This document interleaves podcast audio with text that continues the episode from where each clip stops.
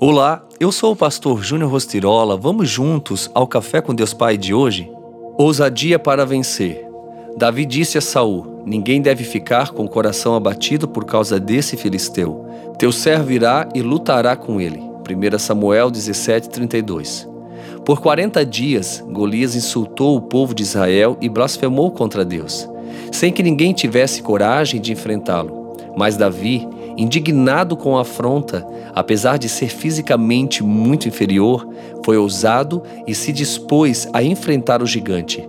Só que o ato de coragem de Davi não fez Golias ficar mais baixo ou mais fraco, somente mudou a perspectiva de Davi.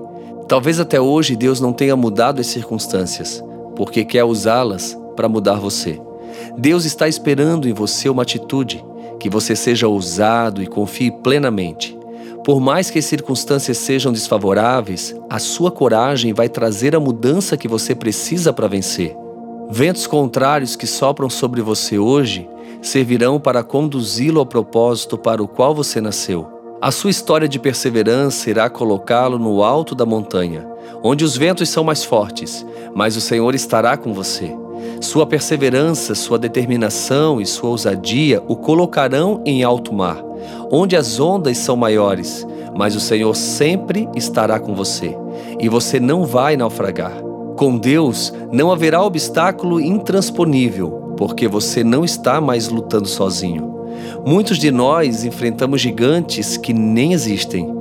São apenas pensamentos fantasmas que temos tido a respeito das questões à nossa volta, que normalmente não irão se concretizar e que por isso não nos trarão nenhum dano ou desconforto. Por isso, não tema, o Senhor está com você.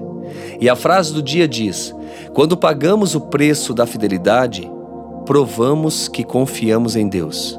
Pense nisso e tenha um excelente dia.